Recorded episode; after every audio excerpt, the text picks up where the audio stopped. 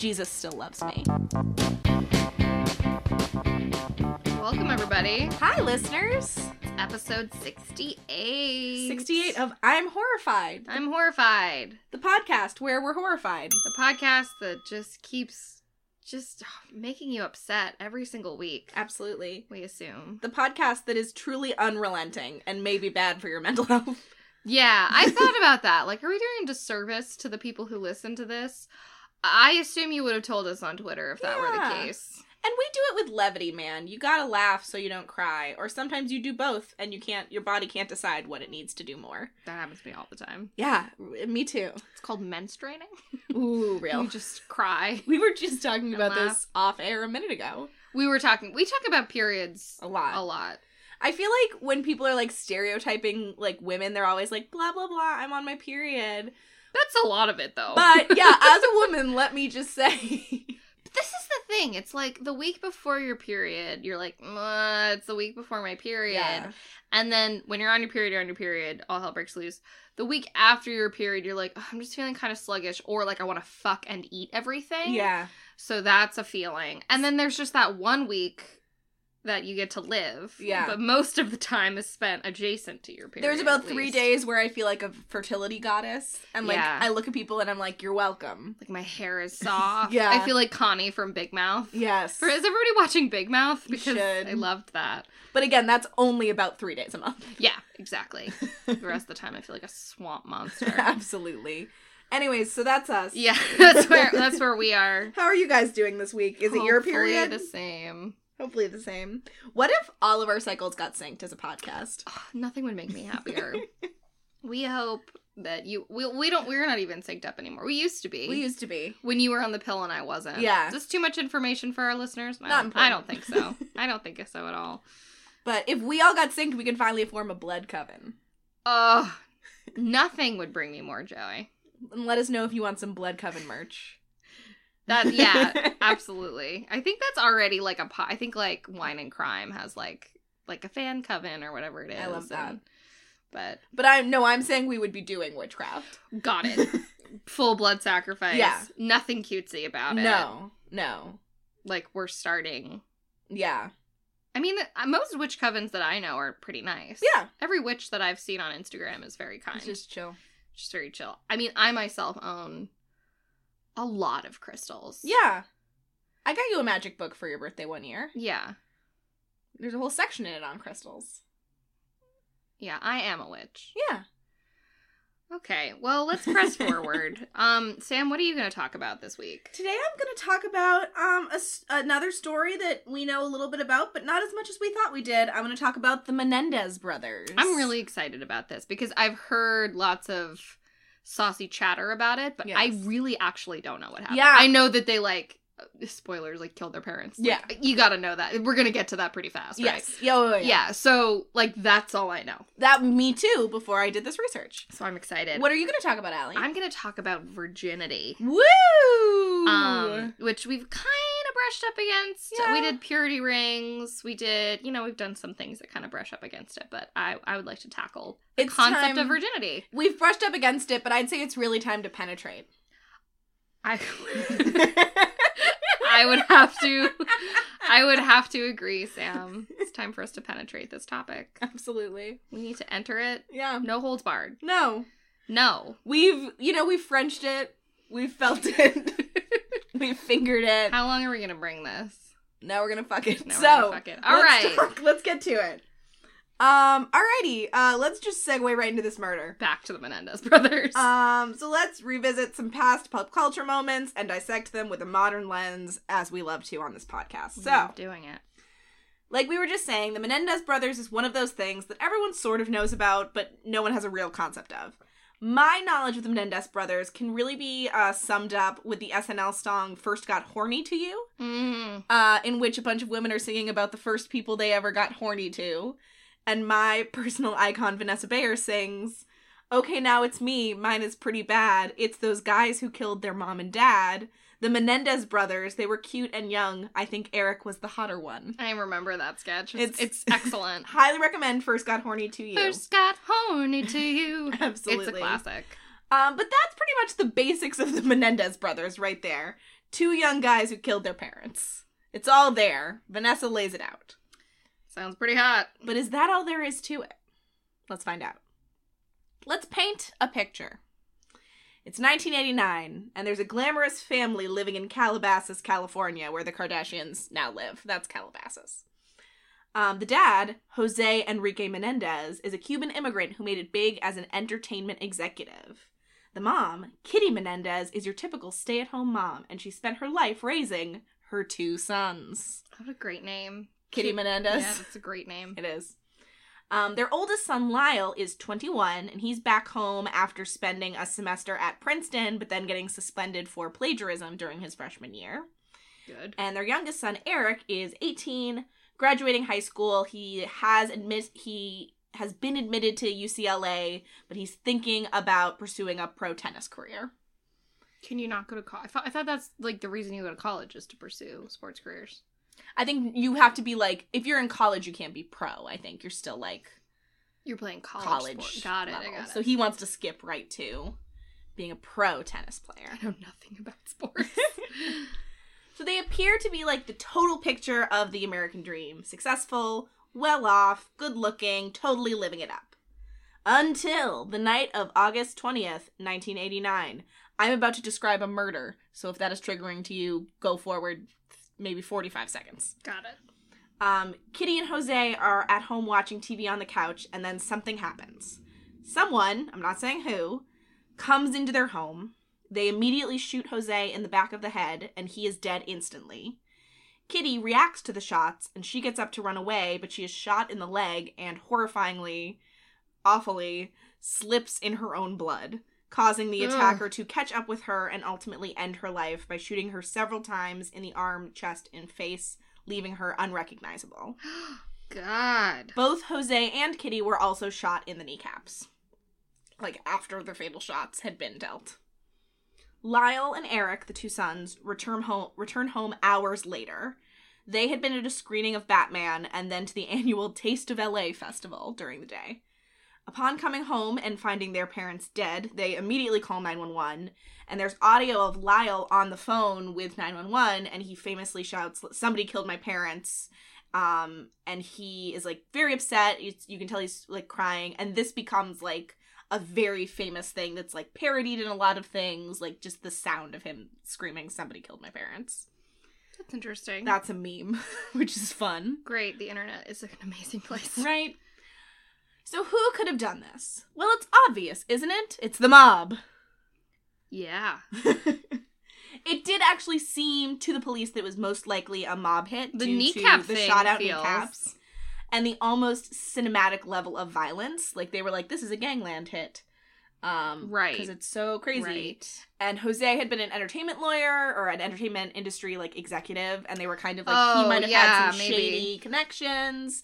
For a minute, they thought it was like a porno guy that was involved, and they were like, okay, it wasn't this porno guy, but there's some kind of mob, something here. Someone with a mustache did this. Yes.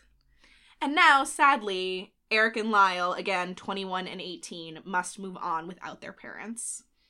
They do, however, have the estate their parents left behind, worth a total of $14 million, and now split between the two of them. That's a lot. That's a lot. And when you have $7 million and you're grieving, what do you do? You spend that money, honey. Um, so this next bit comes from Town and Country magazine, who Mhm. for some reason did a write up on the Menendez case. They did a great write up on the um what's it called? The uh the Romanovs. Yeah. It was excellently reported. Town and Country, great job. Sure, yeah. Um, so here we go. On August 24th, 1989, the day before his parents' funeral, Lyle dropped over $15,000 on three Rolex watches as witnesses, and he would later testify. Sitting next to his father's secretary, Marzi Eisenberg, in the limo home from the services, he showed off his leather loafers and quipped, Hey Marzi, who said I couldn't fill my father's shoes? Then he, won- he then he wondered aloud to another friend in the car how he could obtain tickets to the US Open. The brothers moved out of the family's Beverly Hills mansion and stayed in a series of expensive hotels before finally leasing condominiums on the water in Marina del Rey. Their adjoining apartments had ample room for parties and movie nights with friends. Eric brought a Rolex too, and clothes, and lost thousands of dollars gambling. He decided to forego attending UCLA and instead hired a tennis coach for $60,000 a year in the hopes of going pro. He practiced 10 hours a day and flew to the Middle East to compete. Meanwhile, Lyle returned to Princeton, but not to attend classes. Instead, he focused on business pursuits and shopping in the New Jersey and New York areas. He hired a team of bodyguards to accompany him when he on his shopping excursions, and later testified to their spoils, which included $40,000 worth of clothes and a $60,000 Porsche. He purchased a popular student restaurant, Chuck's Spring Street Cafe, for $550,000 and renamed it Mr. Buffalo's after its spicy wings.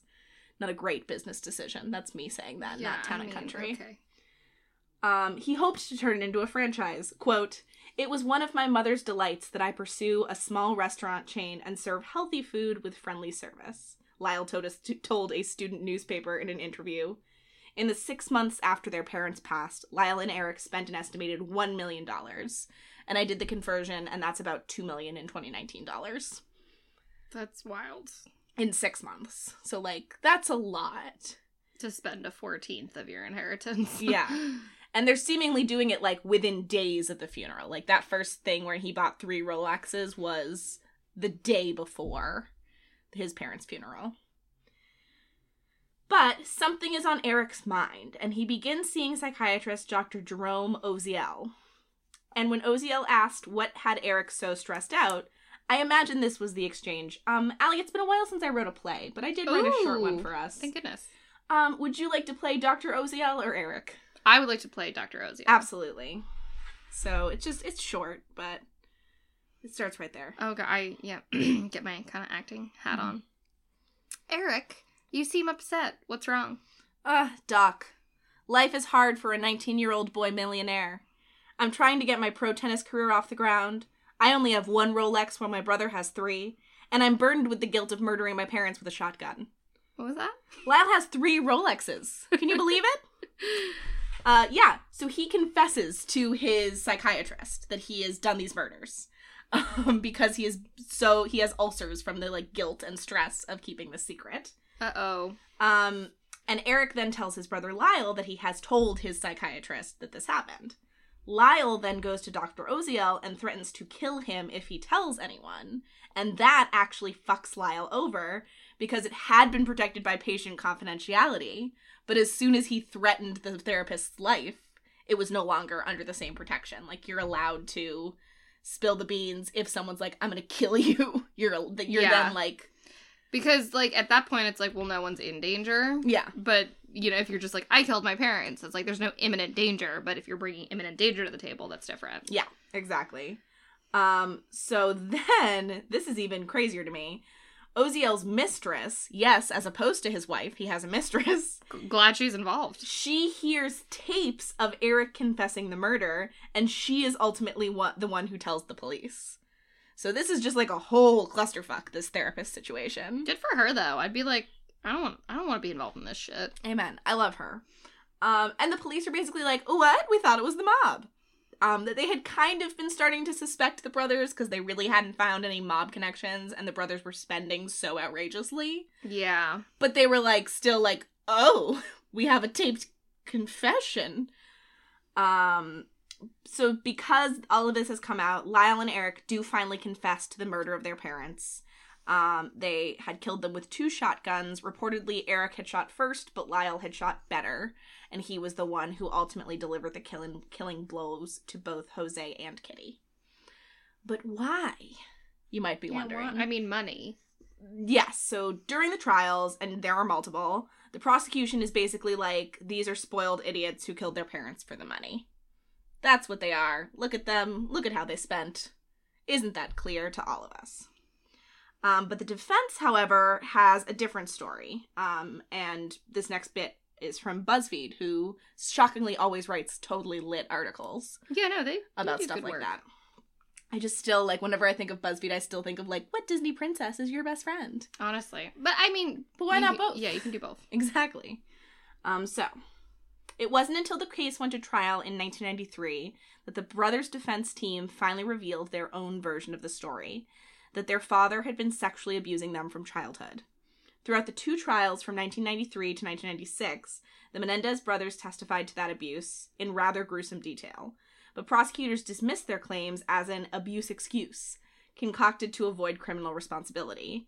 The first trial ended in a hung jury and mistrial. The second one, which excluded any corroborating evidence of abuse aside from the brothers' own memories, resulted in their conviction.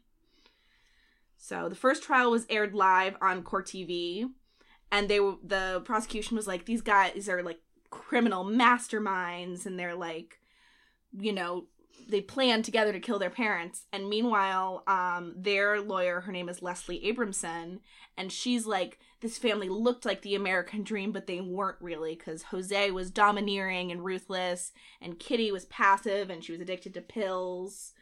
Um, and Abramson really tries to create this image of the Menendez brothers as like being very innocent. So she dresses them in like preppy sweaters. And like while they're sitting, she's like fixing their hair and like picking lint off them like they're little kids. And she always refers to them as boys. Now, Mm. at this point, they are both in their 20s. Yeah. Um, and when the murder happened, they were 18 and 21. So they were both very young, but they were certainly not children. Yeah. But kind of to get this image across of them of like the victims in the situation, Mm. she's putting them in these really preppy sweaters, which becomes a thing that's like another meme from the trial is like these boys in these like preppy outfits. Right. Like they Um, couldn't possibly do anything wrong in those sweaters. Yes. It's like, well, people do bad things in sweaters all the time. Mm. That's a lesson. So true. Um, and part of the problem for the defense is that to get an acquittal, they had to demonstrate the brothers felt they were under imminent danger from the parents. So it wasn't just like it had been a lifetime of abuse. It had to be like there was a reason that that day they felt like they had to murder their parents. So the defense um is like has to lay out this weird timeline of like um their their their family had had a confrontation the day before and Eric told Lyle that their father was still molesting him and Lyle confronted Jose and Jose threatened to kill him if he was exposed and they were both so paranoid from the years of abuse that they believed that that was like a really imminent threat and so they the next day killed their parents. That's kind of the way the defense is saying it all went down Now- Okay. I'm not one to distrust a claim of abuse. yes So And again, it is the 90s, and in the 90s, people just aren't as like educated about child sexual abuse. This is before the accusations against the Catholic Church that come out in Spotlight. mm. This is before Jerry Sandusky. Like, we just don't really have like an understanding or a vocabulary the way we do now right. for what it is like. So Uh, it's basically becomes like a full Lorena Bobbitt or Monica Lewinsky situation where it's just like it blows up in the media of like these little rich boys who are using an abuse excuse and Yeah. they're crying these crocodile tears on the Yeah. stand While they buy their Rolexes. Yeah. Yeah. Exactly. And so we cannot know what is true and what isn't, unfortunately. It is truly possible that the Menendez brothers were making up their defense, and it is truly possible that they were abuse survivors acting in what they perceived as self defense. I don't know the answer to that and neither do you. and neither do you. They did have they had in their first trial they had a couple of their cousins testify that the Menendez brothers had like confided in them before everything went down, and those um, witnesses were barred from the second trial. So Hmm. there's that Why? That's interesting. Because sometimes people are fucked up and like judges don't want to let that kind of evidence in. You Yeah, know? that's fair enough. But I think we just have to look back at these old headliney stories and pause and think. Like culturally, why was it such a punchline that a man was sobbing on the phone or on the witness stand talking about the death of his parents? Like why was that a meme in the 90s? You know what I mean? Like why is it so hard to believe that these two young, seemingly strong, good-looking men were potentially again we can't know were potentially abuse survivors and we're still like suffering the scars of that Right. I think a big part of that moment was like look at these young attractive adult men. That is not a person who can be raped or molested. yeah Um so again, I'm not saying that that's what happened. Neither of us are, Mhm. but that that's certainly part of it, I Yeah. think. I just as like with Lorena Bobbitt, it's like, of course, this like young immigrant woman is gonna lie Mhm. about being abused because she had a hot temper and she was jealous and blah blah blah blah blah. And it's like, all right, that's not the right. Like even if like even if she's not telling the truth, which I believe she is Yeah. due to the evidence, um, because there's so much of it. Like you know that was a huge part of how society viewed her and that was racist and sexist and very wrong yeah, um so yeah you're right we need to yeah, look back on those kinds we of do. things And then like you can also look at it from the total other viewpoint of like these are both two adults. Why are we referring to them as boys and acting like they had no agency and what they you know what I mean? Like you can look at it from the direction, but it's just like society, man. right? That's an intelligent thing to say. Society, man. society man Um, i'm about to pretty much say that for a while too Um, so after their second trials, both Lyle and Eric are found guilty and they are sentenced to life in prison with no chance for parole. Despite their requests to be placed in the same prison, the Menendez brothers were separated for 22 years. They didn't see each other, and they were only moved to the same facility last year in 2018, um, and where they saw each other for the first time in 22 years. That doesn't seem fair. Yeah, and that was like their one request was like, please keep us together, and they were like, no, which Why? is sad. what like you're there away from the public. Yeah, if you've just more punishment. Confirmed that they are a public menace you want to keep them away from the public. Okay i guess but what is that hurting yeah, i don't know why i'm on their side but the criminal justice system could be a whole episode because yes there's a be. lot of fucked up stuff in there. I honestly don't know how we would do it justice in the 20 minutes we allot for these topics, but yes, it could be. Um, but you know, both have lived a life as well as they could behind bars. Um, they've both been married, Lyle twice and Eric once. Um, and now they're together, which I guess is nice, unless you do think that they murdered their parents in cold blood for their inheritance, and there's no other reason behind it. In which case, like maybe that's not nice. I don't know. The Menendez brothers are much more complicated than I first realized when I was just thinking about that Vanessa Bayer lyric. That's so true. Yeah, That okay. Oh god, it, it's one of those things where it's like you can't know. yeah. It's very complicated.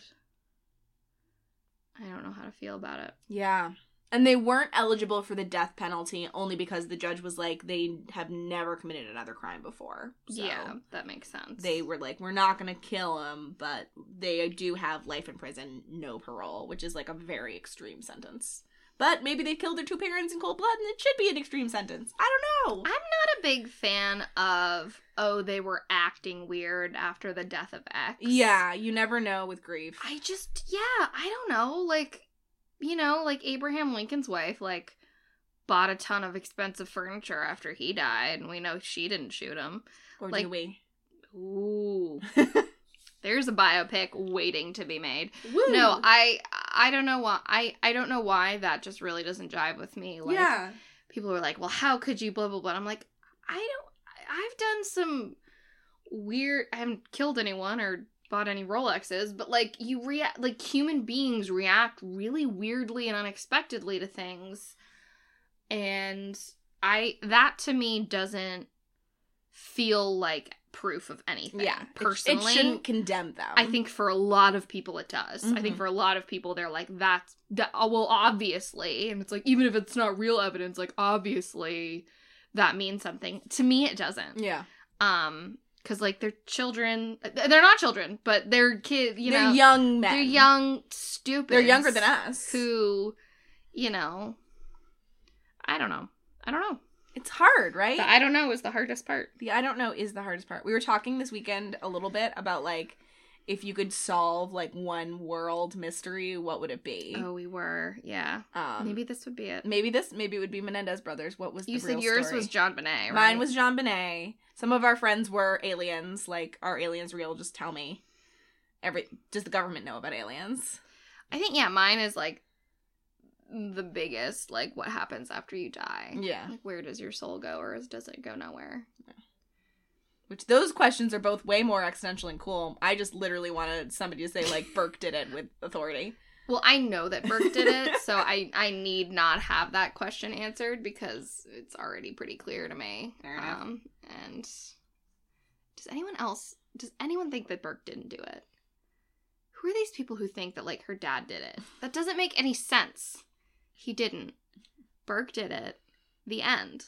We're taking a pro Burke did it stance on this podcast. Yeah, pretty firmly. I think we both like are. send in your opinions, but know that it won't change our minds. what if Burke listens to this podcast and he thought he was safe? We'd love to have him on the show. Oh my god. I love that. I love nothing more than that. I think I'm so sorry for people who don't know what we're talking about, but Who doesn't know what JonBenét Ramsey is? no, I know. what? That's rude. What the case of JonBenét Yeah. Ramsey is. She was a child and an innocent one. But My like the craziest part of the Burke did it theory to me is that like Burke might not even know he did it it's so was- true. because he was so young.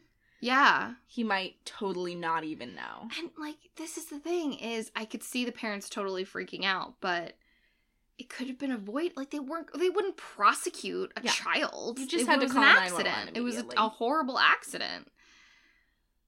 But then maybe they were like, "Oh, then Burke will grow up knowing he murdered his sister and be all fucked up, and then we'll lose both of our children." I don't know. Oh God, we don't have time for this. We don't. That could be a whole nother episode. I know. Anyways, so this is the Menendez brothers. thank you. That was very well researched and very interesting. Thank you for listening. I'm, I'm disquieted by that story. Yeah, right. It leaves you kind of you don't get the catharsis at the end of the Menendez brothers. Yeah, I feel like mm, I held in a sneeze. Yeah. Because like with Amelia Dyer, it's like, and she murdered those babies, and she then murdered she 400 children, and that was that. went to jail. We know why she did it. we know that it happened. um, yeah. a couple of people wrote on Twitter like that was fucking grim, and I was like, I know, I told you a bunch before it happened. So, True. um, I don't feel bad about it. Oh, I assumed they were talking about the Dramini paradox. Yeah, they're like, can you label this? Um, no, I think the Dormani paradox will be receiving academic accolades any day now. Yeah, we really have to publish ASAP. Oh yeah, for sure. um, Allie, it's time to move on, I think. let's move on. Um, let's talk about something sexy. Let's talk about sex or not having it. Yeah, um, the opposite of sexy things. Um, or I think virginity is pretty sexy. Yeah. Actually, maybe that's problematic. I think I we were just saying this. I think bodily autonomy is the sexiest thing of all. Yeah, because like virgins is like a big It's a fetish. Pornhub tab, Yeah. but bodily autonomy, I don't think is on there. I, I wish it was. Should we search it? I it? hope so. so let's get into it. I am not so much horrified by virgins as I am the concept of virginity. Just thought I'd get that out of the way. Like I'm not scared of virgins. Um, they're I, fine. I love virgins because they're the only ones who can tame a unicorn. That's true. You got to keep one around Yeah. if that if that situation comes up. Or much grimmer, uh, blood sacrifices. A lot of time, those need to be a virgin. That is true. And when we start our coven, we will need a couple of those. Yeah. Um, so I mean, I guess we'll just start like a Google sign up sheet Yeah, and get a few. and just grab a few Um, that are ready and willing. I mean, honor system, you guys. you tell us we're a virgin, we're gonna take you at your word. Um, but yeah, not judging virgins, just we're gonna talk today about the concept of virginity. Um, the thing that interests and angers oh no. I was gonna say. Alright.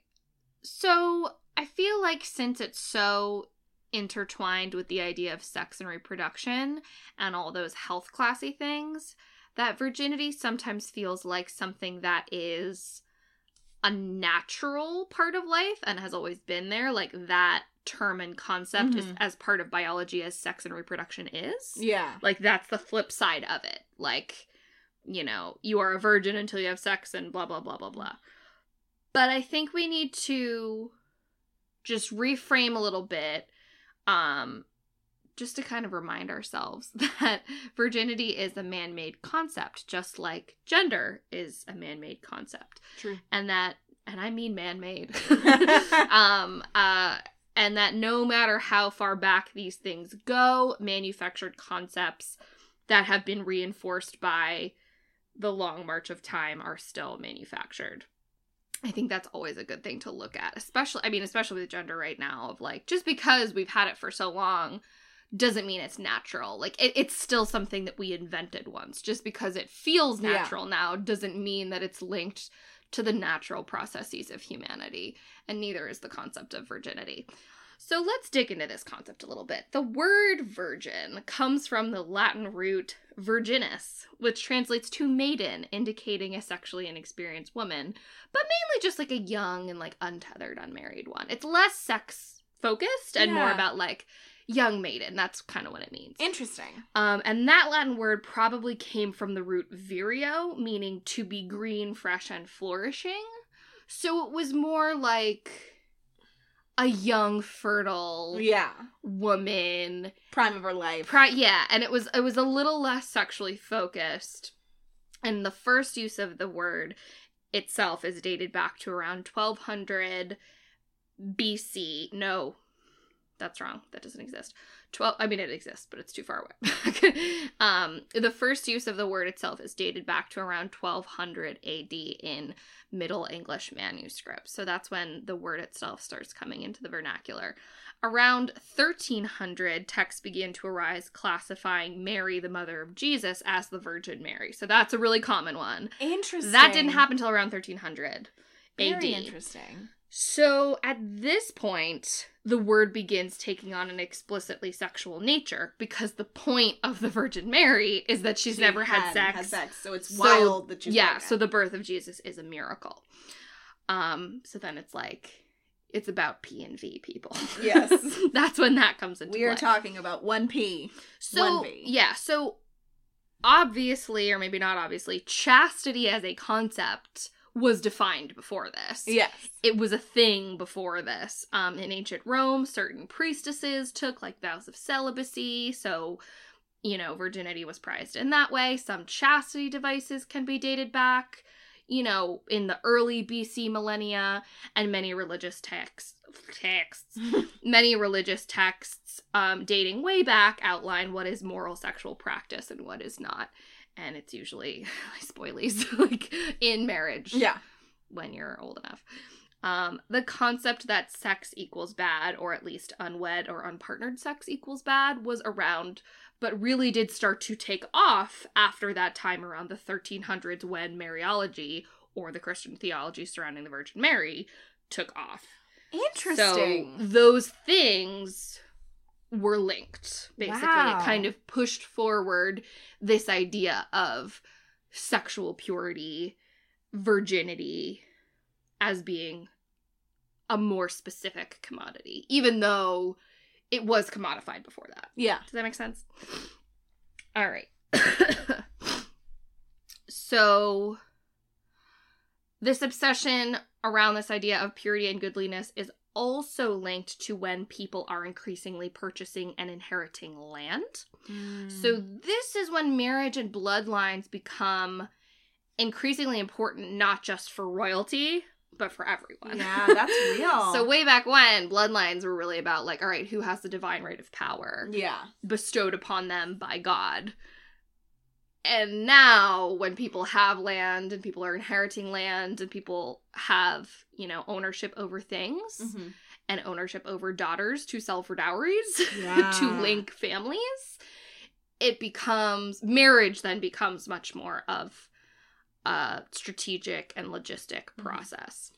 And marrying someone who you know is not pregnant with someone else's kid who will someday inherit your land. Yeah, absolutely. So this is obviously incredibly heteronormative, but so is most of history, so that's why.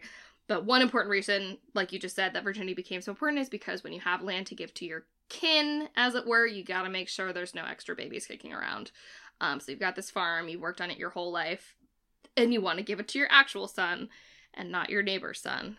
Fair enough. Not the milkman's son. However, this facet of life took hold in early AD and stuck around in marriage practices and sociocultural interactions from then on into now. Yeah. Um, and the idea of virginity and purity entered the lion's share of dating and courtship practices during this time, especially in the Christian West, um, because of that obsession with Mariology and because virginity had already been increasingly commodified over time. So, naturally, if virginity becomes a commodity for the sake of ownership and trade, and daughters are the way you solidify trade, the pressure of purity falls more onto women as the child bearers and dowry havers. And Mm. like you said, a big part of this A is because patriarchy in general, which I don't have time to talk Yeah. about why patriarchy has been around. the for so long. patriarchy. we're horrified. Jesus. I don't I don't have time. But if you're the one having the child, which I, I'm not all women have children, not all men can have blah blah blah blah blah. But I won't I won't say blah blah blah blah blah. Uh, we're talking here about traditional Mhm. cis male women gender roles. Yeah. Um, but considering women as child bearers, they're kind of responsible for, or people assume they are responsible for, keeping everything neat and tidy in the Mhm. womb area. Yes. Um, for obvious reasons.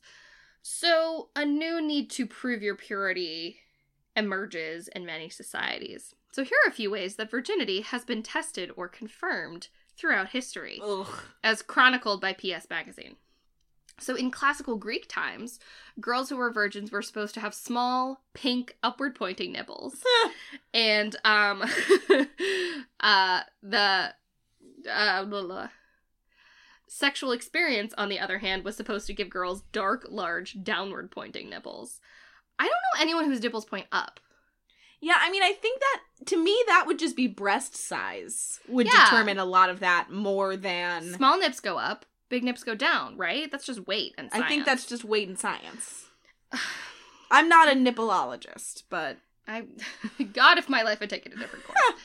um, one medieval text called De Secretis Mulierum, or Women's Secrets, which I would love to read, I I would like to write that book. described how to tell a virgin from her demeanor and her pee, stating the signs of chastity are as follows: shame, modesty, fear, a faultless gait and speech, casting eyes down before men, and the acts of men. Some women are so clever, however, that they know how to resist detection by these signs. And in this case, a man should turn to their urine. Of the course. urine of virgins is clear and lucid, sometimes white, sometimes sparkling. Corrupted women have a muddy urine. So they're saying if you are a virgin, you are hydrated. You have sparkly pee, and, And no one can touch your golden vagina. and you're very shy.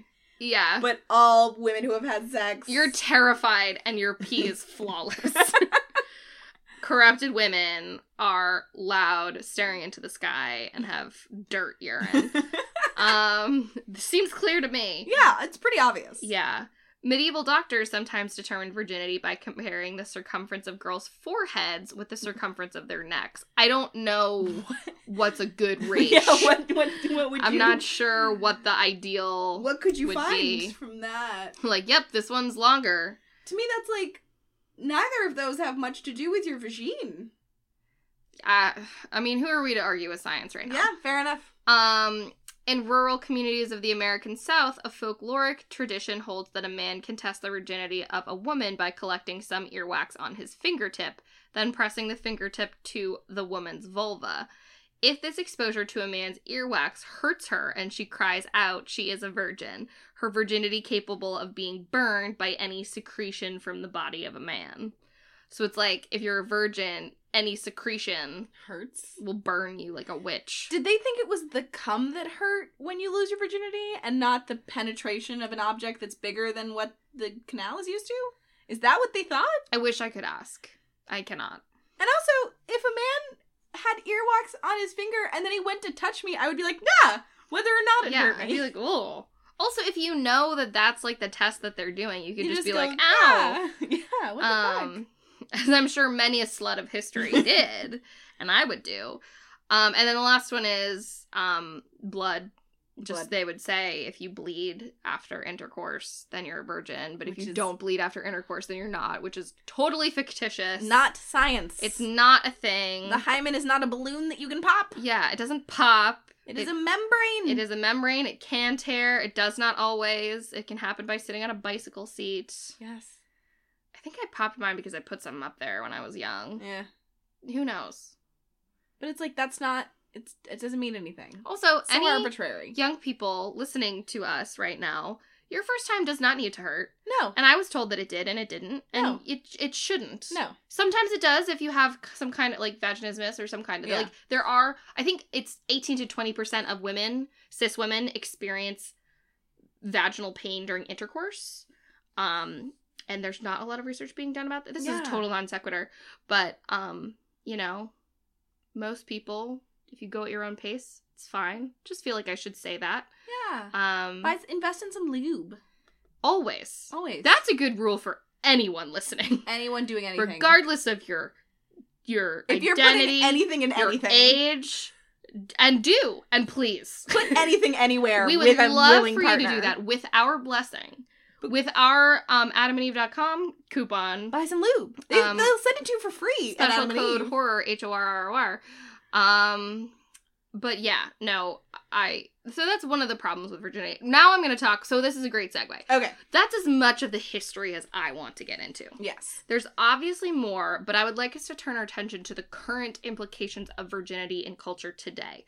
Because, and this is not a hot take, but it is very obvious that there is no correct option for people when it comes to virginity. You're made fun of if you are one, and you're chastised if you aren't. And again, this is not a hot take, but there is a huge double, sta- double standard for women on the latter half of that. I'd say being mon- made fun of for being a virgin is kind of like everybody gets made fun of. Like, Yes. I don't think women I- are I- more made fun yeah. of for that, but being labeled as promiscuous is extremely damaging to women in a way that it just socially isn't for men. Yeah. Um, and the obvious reason for this is because hist- historically we have been conditioned that the consequences of sex are a woman's responsibility. Yes. Like no one was checking men's penises for signs of wear and tear before they got married. Which maybe it was should. yeah, it was it's a woman's responsibility to guard her purity. Yeah. And if she can't, That's her fault. it's her fault.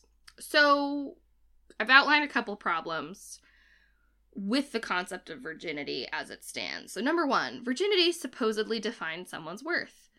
Now, this is obviously not true, but like we talked about, the concept has influenced a lot of people's lives. In many countries still today, women are deemed unmarriable because they're unclean or impure due to sex. In our in our own country, many groups consider purity to be paramount in relationships, even though it's a manufactured concept. Mhm. And it leads to point number two, which is, I think, more important because point number one is kind of obvious. Virginity implies that your past sexual experiences relate directly to your current ones. Yeah. That's something that I feel like we talk about the first one of like, yeah, you're not defined by, you know, you could do whatever you want. But I think something that is a little stickier that we really need to get out of our brains is the idea that the sex you've had in the past affects your sex and relationships now, which isn't true. and I think many proponents of chastity and abstinence feel like you owe it to your married partner to stay pure for them.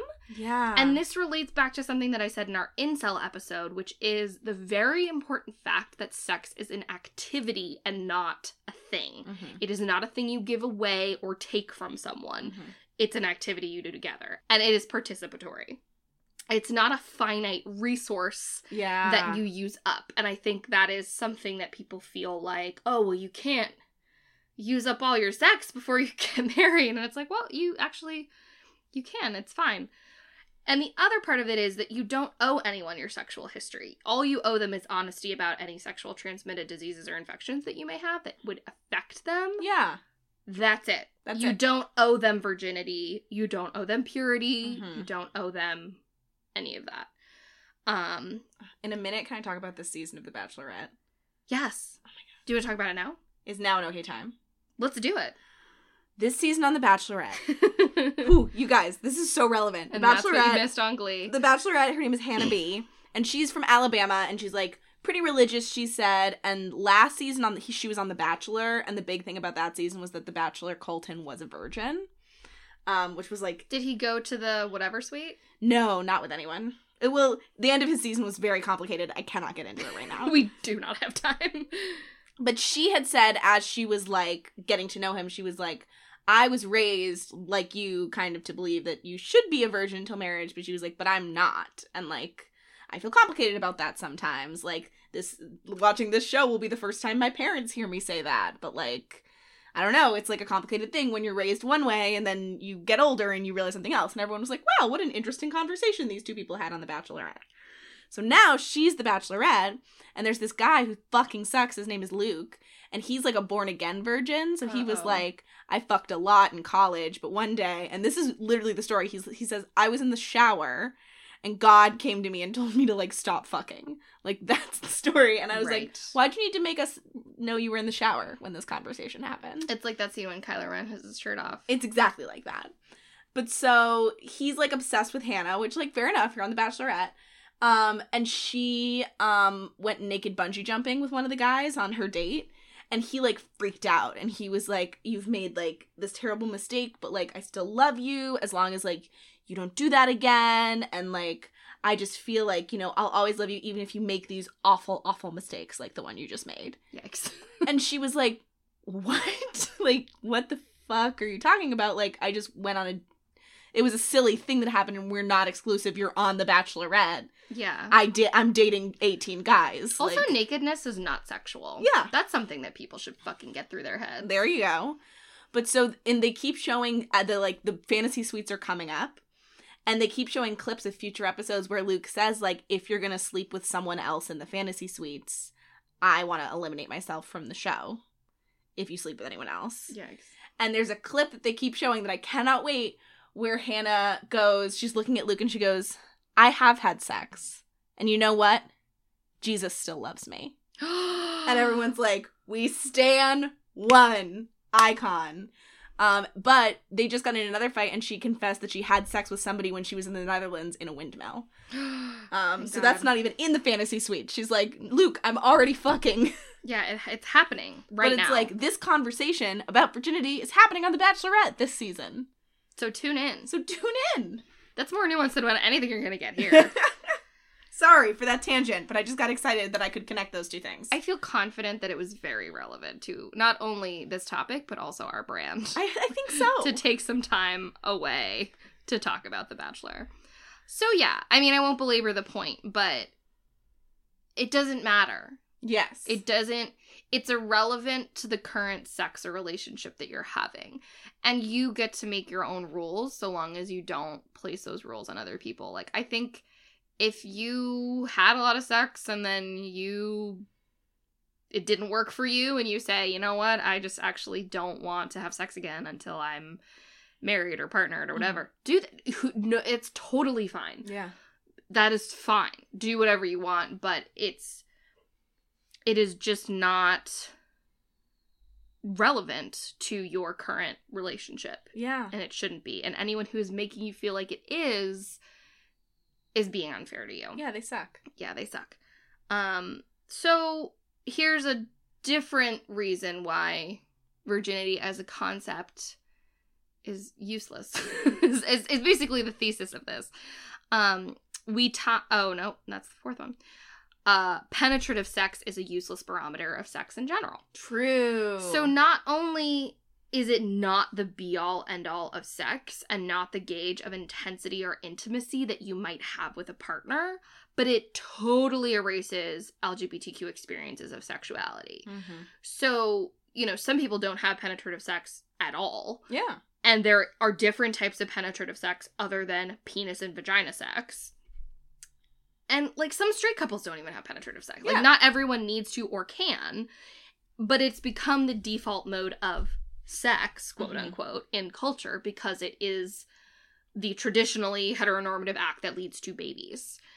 And sex is sometimes about babies, but not always. And like this is a is an obvious like it's an obvious thing that we just don't this is this is kind of why I want to talk about it because it's a very obvious thing of like oh yeah like why are we making such a big deal about it? Like why is it the subject of movies Yeah. and like this huge thing that everyone talks about of like well, the day you lost your virginity?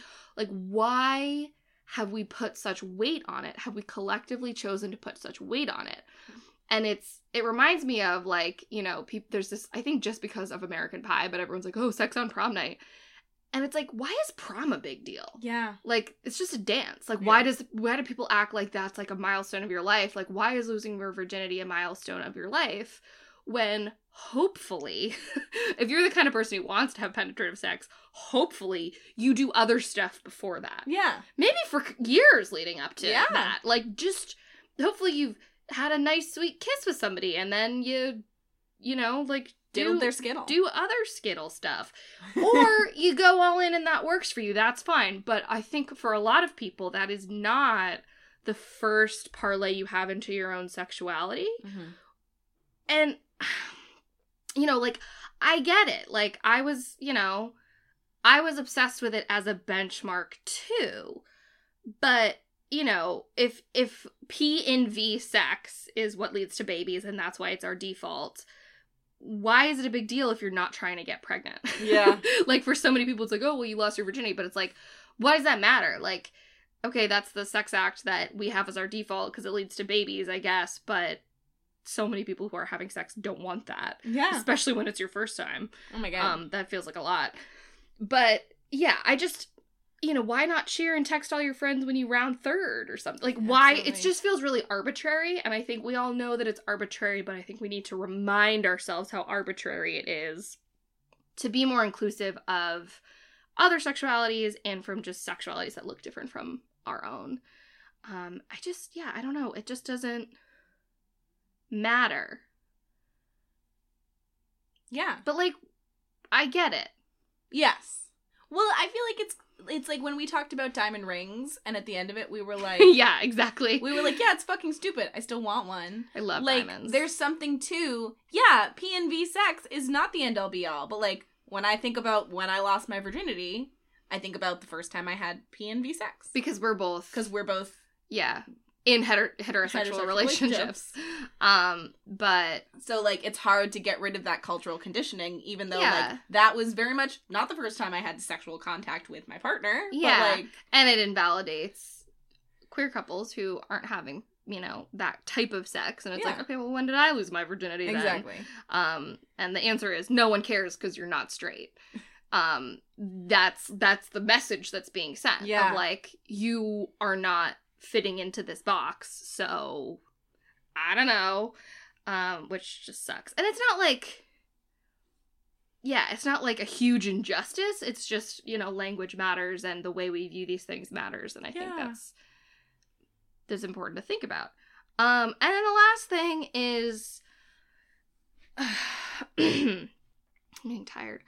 And then the last thing I wanted to talk about is that we tie sex to transaction in more ways than we think. yeah. Um, and I and I I remember we talked about this during our incel conversation, but I just feel like we should talk more about how transactionally we portray sex in media and with each other, and it goes hand in hand because you see things in media, that's how you talk to each other. It's, Yeah. it's the way that we were raised, especially as children in the '90s. Like you see things and you ape them. That's the way that it works. Um, and I just feel like so much importance is put on milestones and timelines in that way that we just discussed that young people can't help but focus on the timelines rather than what they're feeling and what they are ready for physically and emotionally and mentally. When I was a teen, I was so preoccupied with, like, you know, what if I'm a virgin when I go to college? Like, oh, that'd be awful. I was a virgin when I went to college and it was fine. Um, but like, you know, and I would think, like, oh, you know, like, when should I let a guy kiss me? Like, how many dates in? Mhm. am I like not a slut, but like if I don't do it, then he's gonna get mad. Like I I was trying to do so much like cognitive dissonance in my brain of like all the things that I had taken in about how other people had sex, which half of it wasn't true Yeah. because so much of it was manufactured and from movies and porn and TV and all that kind of stuff. That was getting put into my brain and I was trying to reconcile that and build a timeline for myself that made me not weird and not crazy and not a slut, but also not too conservative. Not a prude. Yeah. yeah, and I just feel like we as a society, you know, encourage that of like, well, you know, don't do it too soon, but don't do it too late Yeah. and and all this stuff and I just feel like I didn't think about what I was ready for even once. Mhm. And then, you know, when I started getting into relationships that were healthy and more centered on the conversations I was having with a partner, Mm-hmm. then that naturally is is how it kind of switched over. But I feel like kids who are getting sexually active early, which is all, all has always happened and will always happen, I feel like it's just not helpful to have all this label swimming around because it's just so much pressure and like the focus should be on how you're feeling, what you're ready for, how much information you have, that kind of stuff. And so I just feel like we as a society don't need the concept of virginity anymore. That is passe. Agree. It's useless. I'm over it. Yeah. What do you think? I agree. Yeah. Should we kill it? Are we killing virginity? Let's kill it dead tonight. I think yeah. What what's the what what does it do for us? Nothing.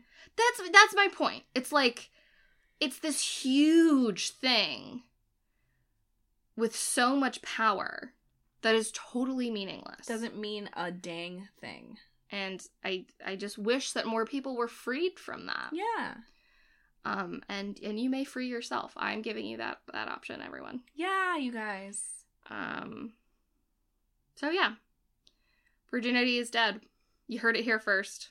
I'm so glad. I'm so glad. Long live bodily autonomy. I know, honestly. Do whatever you want as long as everyone else is cool with it. Hell yeah. Everyone else, you know, in your in yeah. sexy place. Yeah. Wherever that is. yeah. If was gonna say in your bedroom, I'm like, anywhere. anywhere that is chill with you guys, just go for it. You were telling me about um a sexy board game that you have. Hopefully I'm allowed to talk about this on the air. Yeah, it's fine. Um that like one of the cards was like No, it's like cuz it's like the to- cards yes. that you pull. Let me let me I will if I'm gonna tell it, I'm gonna tell it. Um really there's a board game that you can buy on adamandeve.com. It's called Monogamy, the board game. So I purchased it because that's my brand. Cuz also we get money from it. So Yeah, so I was like, I'm getting money back on this purchase. So you like you like go around a board, like you and your whoever you're playing it with, your partner, and um, you know, you land on a space and it's like kiss for two minutes, and you're like, whoa, and then you it's like go you land on a space and it's like say a sexy secret, and you're like ah, you know what I mean? It's all It's exactly how Sam plays it. Whoa! Literally, yes. But when you make it a certain amount around the board, you get to pick up. I wish I remembered what they were called, but they're called something like fantasy cards or whatever. and it's like a scenario you're supposed to play out, right?